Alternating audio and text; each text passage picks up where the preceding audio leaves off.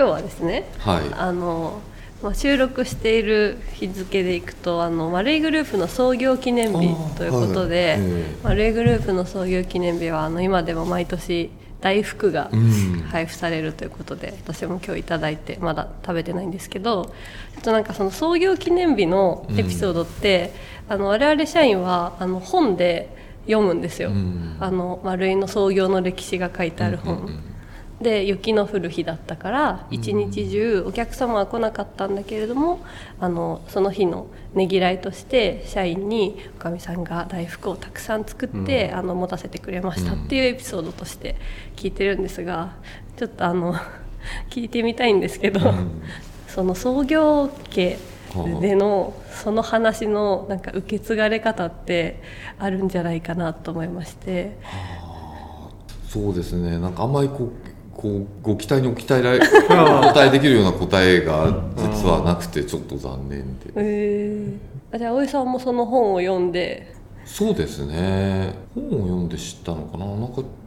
父親からも聞いたことないし。ああそうなんでうすね、ん。それが聞いてみたかったんですよ。社員の皆さん的にははい。大福はどんな感じの？大福みんなすごい喜んでますよね、うん。なんかすごく不思議なこのお祭りみたいなテンションといいますか、うん。その大福いや私も結構面白い文化だなと思って見てて、うん。結構盛大なイベントなんですよ。うん。事前にあの何日に何個受け取るかを申請して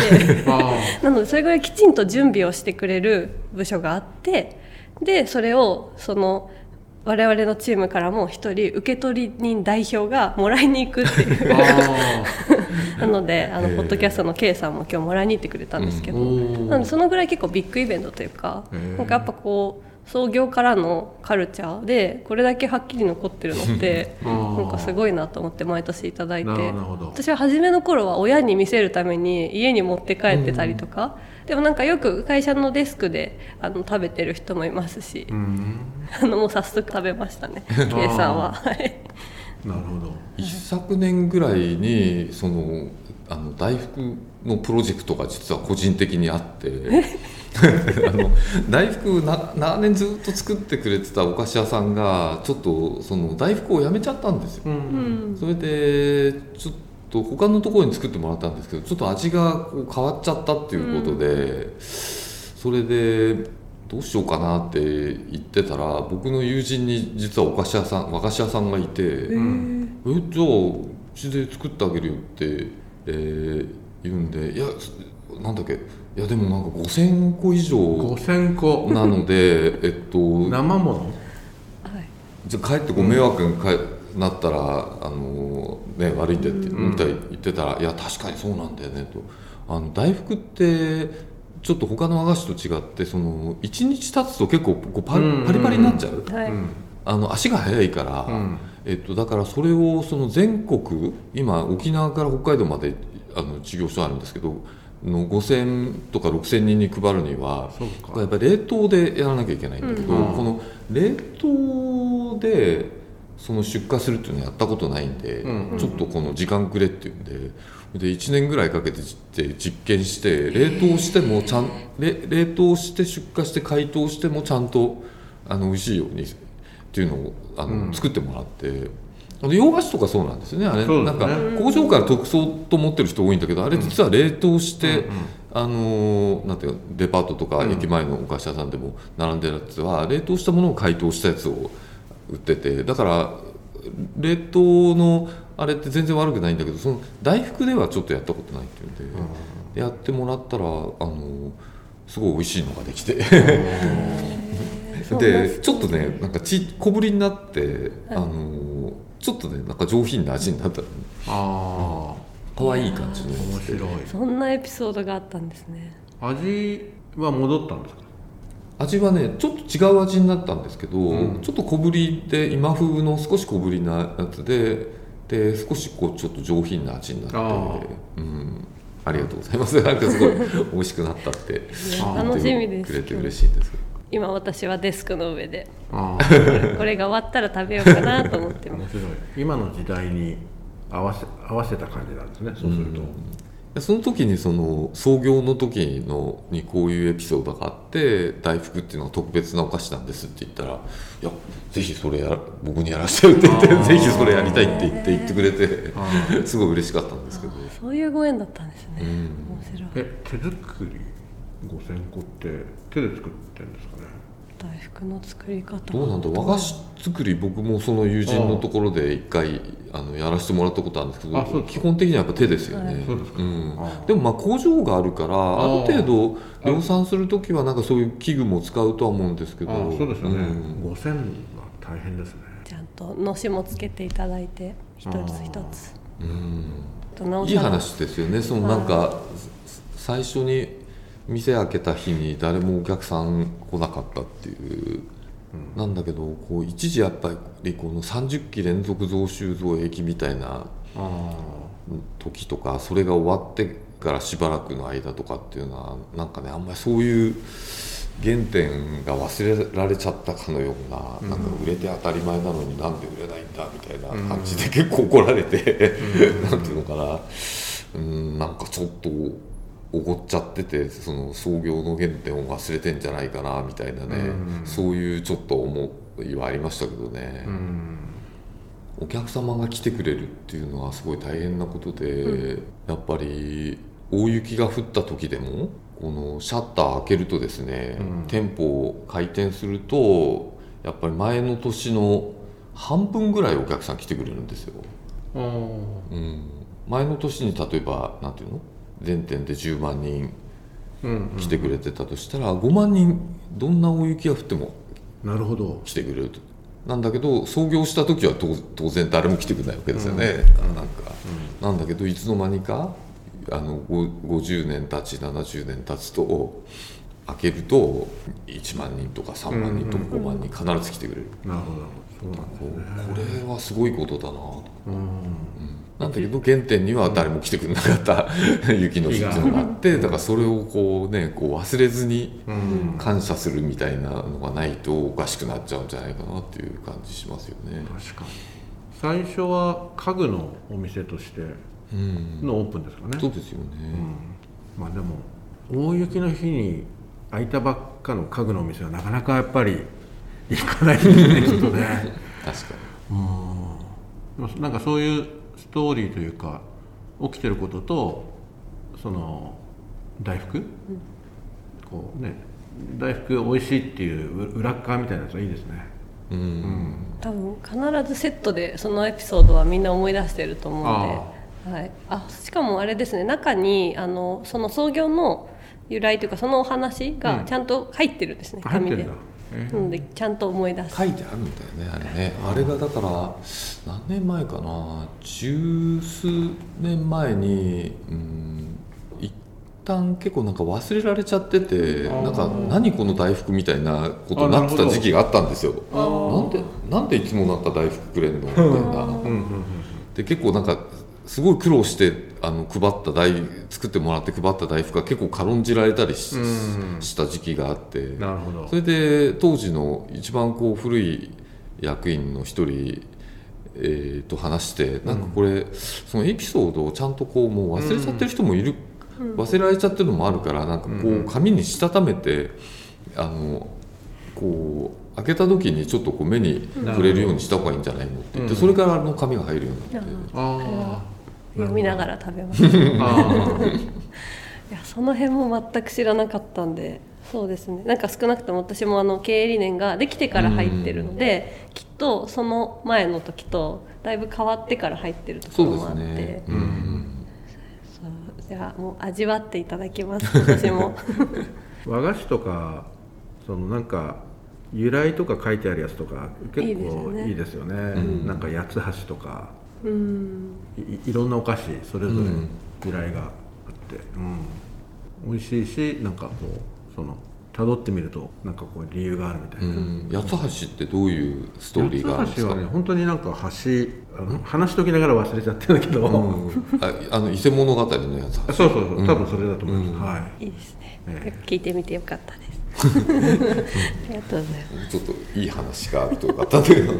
いやすごいいい話いやいい話聞けましたはいあとはですね最近あの私たちが楽しみにしていたブックラウンジっていうあのマレーグループのホームページに葵さんの書評が上がりまして。あもう上がりました？上がりました「ダイアログ」っていう本の、うん。えっと、デイビッド・ボームですねデイビッド・ボームのお話ももう公開しているんですけど前回あの少しこの場でも出たので公開してるんですけど葵さんがもう書評書くの嫌になっちゃったのかなと思って だいぶ時間が空いてたんですけどあの再開してとても喜んでおります。ありがとうございます。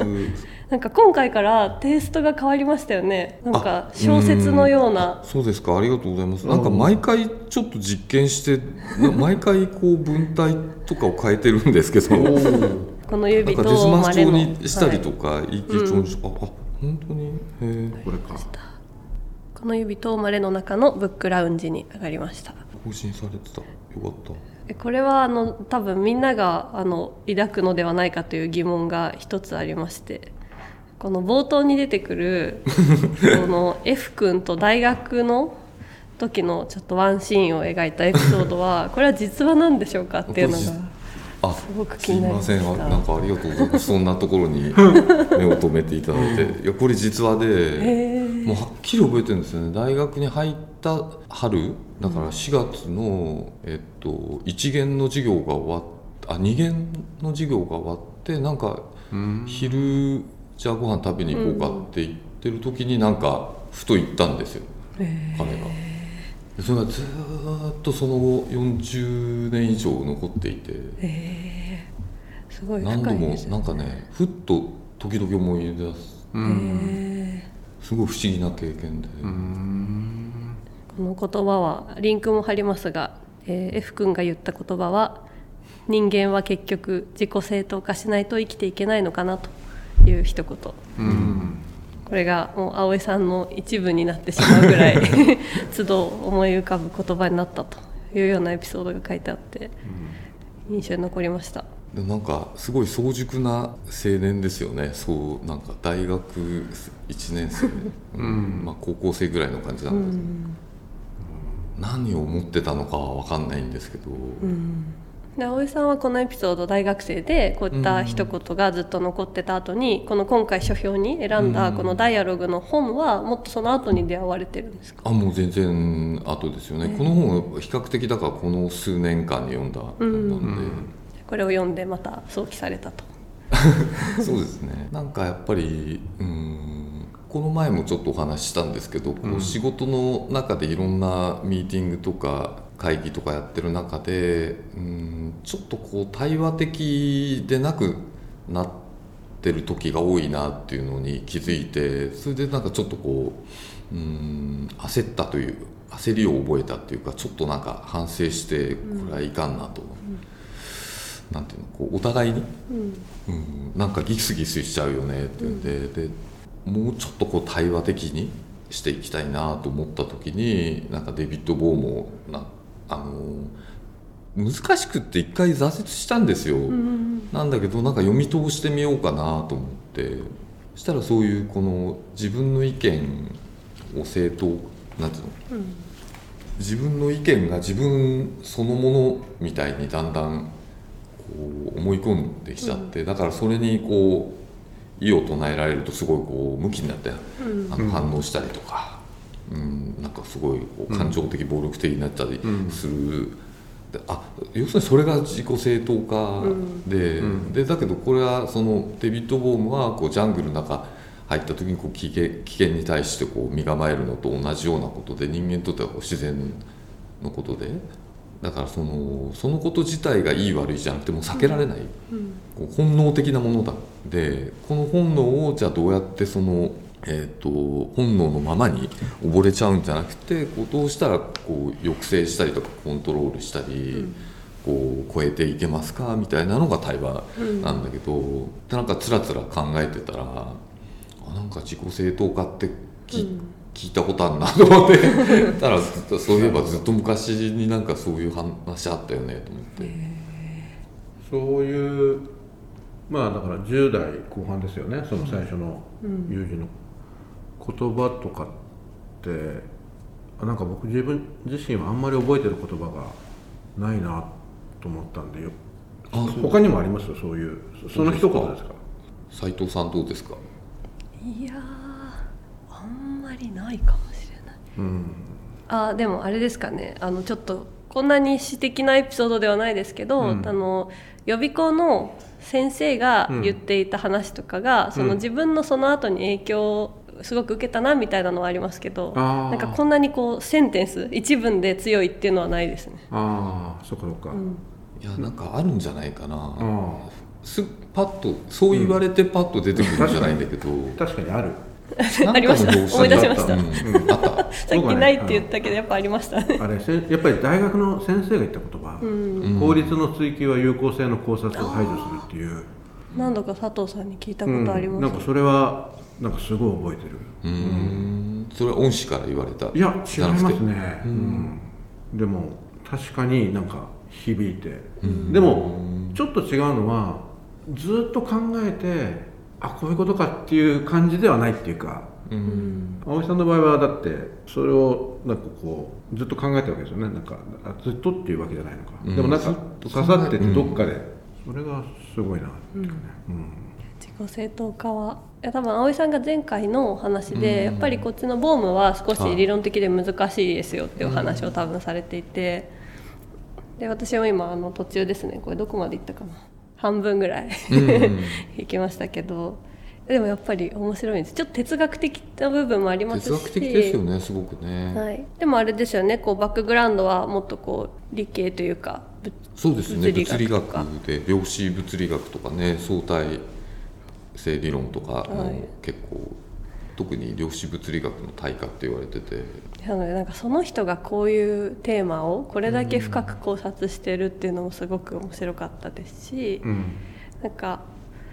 私は結構こっちが好きで,、でうん。もう一つの学習する組織は これはあの佐藤さんも言ってたんで、私も白状しますと表紙は死ぬほど見てるんですけど 読破したことがなくて、え6年とか7年経つんですが今回すごい方法を編み出しまして、この漫画でわかるっていう。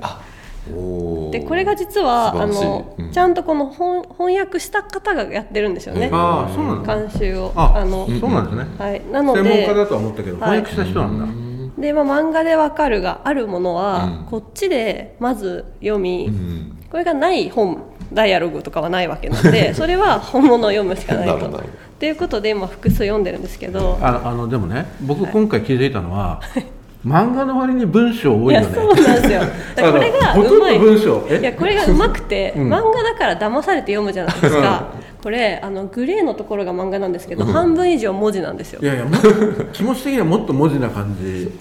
まあ、ただこれはうん。もう読み始めてしまえば、もうあの思うツボといいますか最後まで無事こちらは読み終わったんですね、なのであのちょっとこういう技をですね聞いてる方も多分これすごい毎回本がいろいろ出てきて全部読み切れない方もいると思うんですけどこれもありなんじゃないかっていうのはあこれ個人的な、はい、おすすめです。あの漫画でわかるってよくありますあるし、あの僕結構読んでたくさん読んでる小説も含めて、おー。でもね漫画だけだと本当にわかんない、わ でもかった気。なんとなく全体像がええ。一回つかめると、安心するじゃないですか、まですね。ずちょっとホッとするっていうか、だからこのぐらい文章があった方がなんか確かにいいかなと思って、メンタルモデルとかうん。出てきますしね、うんうんここにも。うん、そうだよねなのでこう今まで聞いていたキーワードも、このだとこの学習する組織のストーリーではこういう順番でこの部分で出てくるのかっていうのもなんかようやく分かったので、うん。あの告白しますね。ようやく分かりました。はい。そうですよね。なんか必ずしも全体なんていうのかな。全部を理解する必要ないんだけど一応全体像が分かっててその中でここがすごくなんかいいなとか、ここがピンとくるなとかここがなんか役立てたいなとか、っていう感じでねあの焦点が定められるといいですよね。ダイアログが僕も途中で止まってて、お。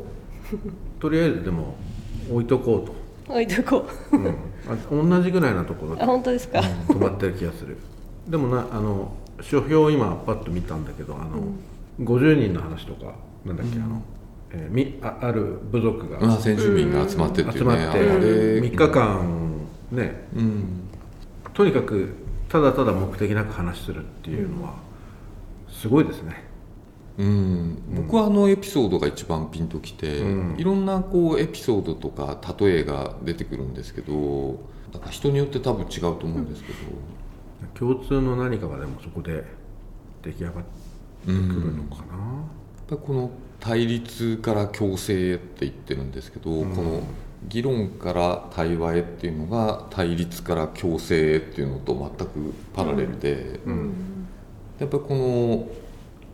世界がどんどん分断していってるじゃないですか。国内も分断していってるし、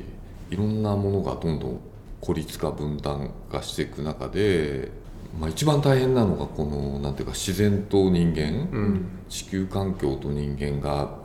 こう一体で地球環境自然の中に人間が一員としてこう暮らしてたのがだんだんなんか人間が偉くなっちゃってこう自然とか地球環境を脅かすっていうまでに至ってで地質学的にはこうそれが人人新世っていう新しいこう時代に入ったみたいな。でもこれってなんか地球が少なくともこう人間が生きても生きていけなくなるうそうそういうあの年代あのことを意味してんじゃないかみたいな地球は終わらないんでしょうけど、でここまでこう分断しちゃったっていうことはもうなんていうのこう陰と陽じゃないんですけど今度はこうやっぱ近づけていって融合したり共生させないといけないんじゃないかっていうのがいろいろ出てきてて、まあ、特にコロナでそういうこう気持ちっていうの潜在的な、そういうこう意識みたいなすごい世界中多分もうガーッと今高まってるところだと思うんですけどなんかそういう中で読むとうんやっぱそうか。でもどうしたら分断から共生ってえ難しいんですけど、す今すぐできることとしてはこう議論から対話へっていうこのことからこうスタートできるっていうのはすごくなんか素敵というかですね、うんまずここから始めたらいいんじゃないかなみたいな。あの部族の話はでも3日間この目的もなく話をしたっていうそ それがやっぱり、まあ、3日間はともかくそこが対話なんですかねその目的がないっていうか。そうなんでしょうね、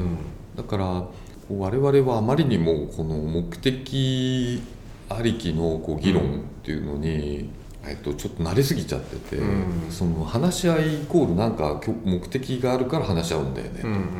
その風にしかもうなんか話し合いっていうことをの、捉えられないんだけど、もともとその昔とかそういう我々以外のこう世界のいろんな例えば先住民とかうん。まで含めると必ずしも話し合いってその特定の目的のために目的遂行のために行ってるわけじゃなくてお互いを理解するためよく理解してこのコミュニティとか、うん。その集団の中でのこう暮らしとかあのいろんなこう決め事とかがこうスムーズにうまくいくように、うん。なんかお互いをよくするとよく知るとか、うん。知り合うとか、えー、とそういう信頼関係を培うとか、うん。仲間意識を、あの培うとかなんかそういう目的のために、うん。わかんない。井戸端会議みたいなのもそうなのかもしれないんですけど、はい。そういうこのなんていうのかな。うーん、まあ、さ佐藤さんの最近のあの雑談？よくこう、うん。ちょっと雑談そのテレワーク多くなってきた分だけ雑談力入れようとかってそれと結構似てるのかなと思うんですけど、うん。そういうこの目的を持たないでけどなんかそのことによってお互いのことがよく分かるので、うん。お互いのことがよく分かるとその後なんか決めなきゃいけないうん。目的のために話し合う時もよりスムーズになんかこう誤解が少なかったり、うん。こう共感が得られやすかったりしすると、そうですね。うん、っていうなんかそういう、まあ、お大きく分けると2種類あって、で一一方がすごくこうなんかいつまこうこうちょっと不足してるというかわほとんど忘れられたに近くなっちゃって、うん。でこっちこっちの議論ばっかりになるとこうけ結構自己主張。うん。うんこの意見を戦わせるみたいになると、こう声の大きい人とかこう、えー地位の高い人がなんかこう優位に立っちゃうみたいにししてでそうするとか必ず納得しない人もいるしこうなんか声の大きい人同士で喧嘩になっちゃったりとかっていうとこうこうどなんなんていうかどどんどんどんどん対立の方に行っちゃう。うん。で自己正当化みたいな。自己正当化はいや多分本当にやってると思うんですけどやってる時ほどまあ必死だからわからないというか、うん。なんかその辺にだからまあそれに気づきやすいチームにいるっていうのは結構ありがたいことかもしれないですし、うん。結構これをに意識的になるって難しいですよね。難しいですよね。思わず思わずムッとしてはい。なんか攻撃反撃しちゃうとかねそういう感じだから多分、うん。そういう時ほどなんかこうロジカルな理由を持ってきてる風に語ってる気がして自分も。なんかさもそれが正しいみたいな。あなんかその辺がやっぱ対話モードの時はあの結構チームでも最近対話について話すんですけど、うん。やっぱり誰が何を言ったかっていうのが大事じゃなくなってくるっていうかその場でこうみんながなかなか言語化できなかったことが徐々に言語化されてきたりとか、えっと、多分本にも出てきますけどその暗黙知の中からこう浮かび上がってくる感じっていうあたりは結構体感としてはあってやっぱその、えっと、この間なんか面白い話になったんだよな。なんか我が消えていくっていう、我っていう我ああそっちのかね、で私たち対話の話してたのになんかすごい仏教みたいな話になってきたねって言いながら ただ結構その「我も大事だね」って話からもともと入って、うん。要は自分はこう思うっていう意見とか主張とか、まあ、そのことに関わる積極性がないとなんかまずはこう何も言えないというかなんですけどその我っていうのがいつの間にかその対話に参加してる場の方に結構溶け込んでいくとすごくいい対話ができるっていう、そんな話をしてました。うん、なるで佐藤さんのミーティングの後に多分チームで話してました。雑談っぽかった。雑談っぽかったミーティングの後に。うん。いやだからこうチェックインとかも会議の前にチェックインしま、うん必ずやるとか、まあ、特に会議っていうか、まあ、研修の前とかね、うん。とか会議っていうよりはもうちょっとこうなんていうのかな共有会みたいなやつ、うん。まあ、チェックインとかやるとすあのやるとやらないで全然その後違いますよねやっぱりね、だから少しずつこうそういう仕事の中とかにも取り入れられてると思うんですよね、うん。対話の工夫ってね。次回に続きます。